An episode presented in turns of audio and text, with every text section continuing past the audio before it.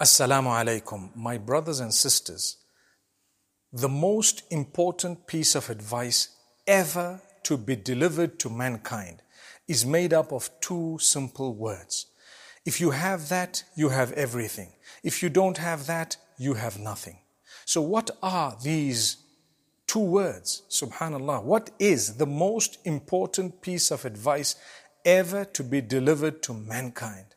Well, Allah has mentioned it repeatedly. The Prophet Muhammad, peace be upon him, has mentioned it repeatedly. Those of the previous scriptures have had their messengers come to them and repeat the same two words again and again. It has been addressed to the believers as well as to mankind at large, believing or non believing, because with this, we will succeed ultimately, and without it, we will fail. So, what are these two words? The second word is the term, the word Allah, which is referring to Allah Almighty the one who made you, the nourisher, the cherisher, the sustainer, the provider, the protector, etc., the one in absolute control of every aspect of your existence, Allah. That's the second word. So, what's the first, and how will it so quickly make up the most important piece of advice ever?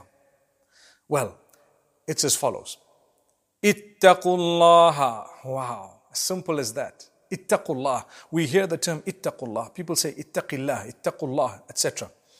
Allah addresses it to the believers many times in the Quran. He says, Ya ayyuhalladhina amanu ittaqullaha. O you who believe, ittaqullah.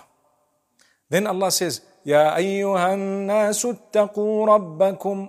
O people, ittaqu rabbakum. You know, have taqwa of the one who made you the one who is in control of your entire existence, the one who feeds you, clothes you, etc. So, what is the meaning of the term taqwa? It's so important.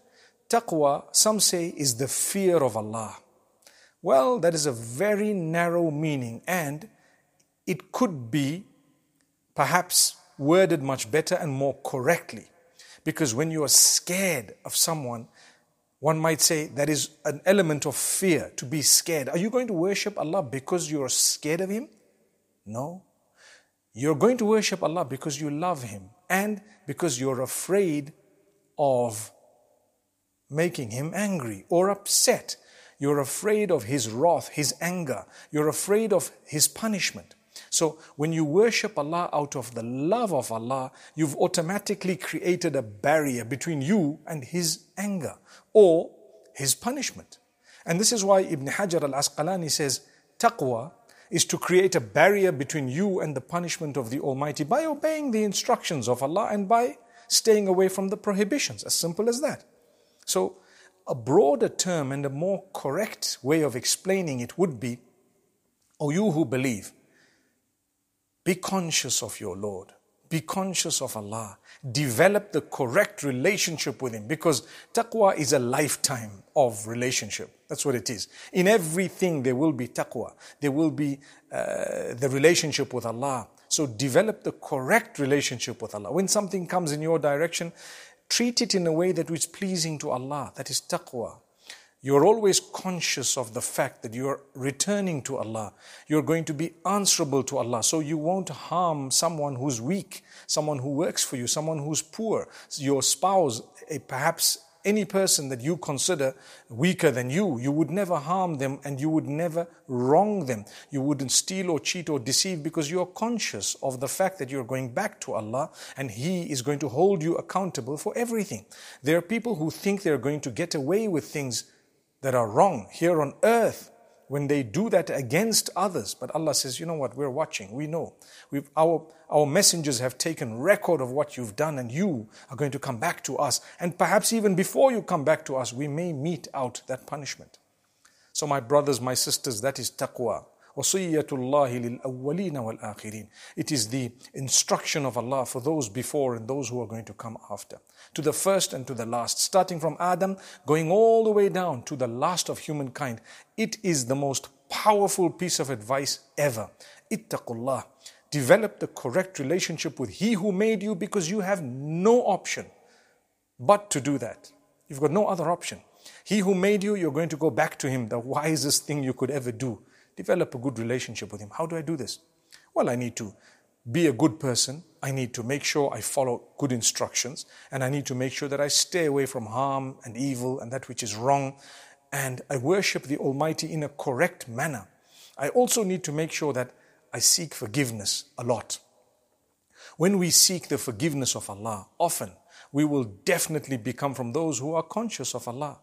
I say, Oh Allah, forgive my shortcomings. Why do I say that?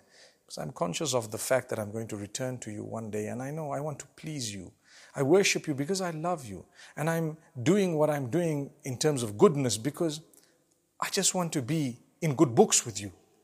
And I will abstain from evil because I don't want to earn your anger. I really don't want to earn your anger, nor do I want to be astray. And that's why in Surah Al Fatiha, the opening surah of the Quran, the Almighty says in the last verse of it that not those who you have who are who you are angry with, nor those who are astray. You know, neither those who have earned your anger, nor those who have gone astray. We want the path of those whom you have favored. So, my brothers and sisters, whenever you think about the most powerful piece of advice you could give anyone, or anyone could give you, or that has been given in the past, or that will be given in the future, the most powerful is ittaqullah. Develop the correct relationship with Allah. May Allah grant us that opportunity. أقول قولي هذا وصلى الله وسلم وبارك على نبينا محمد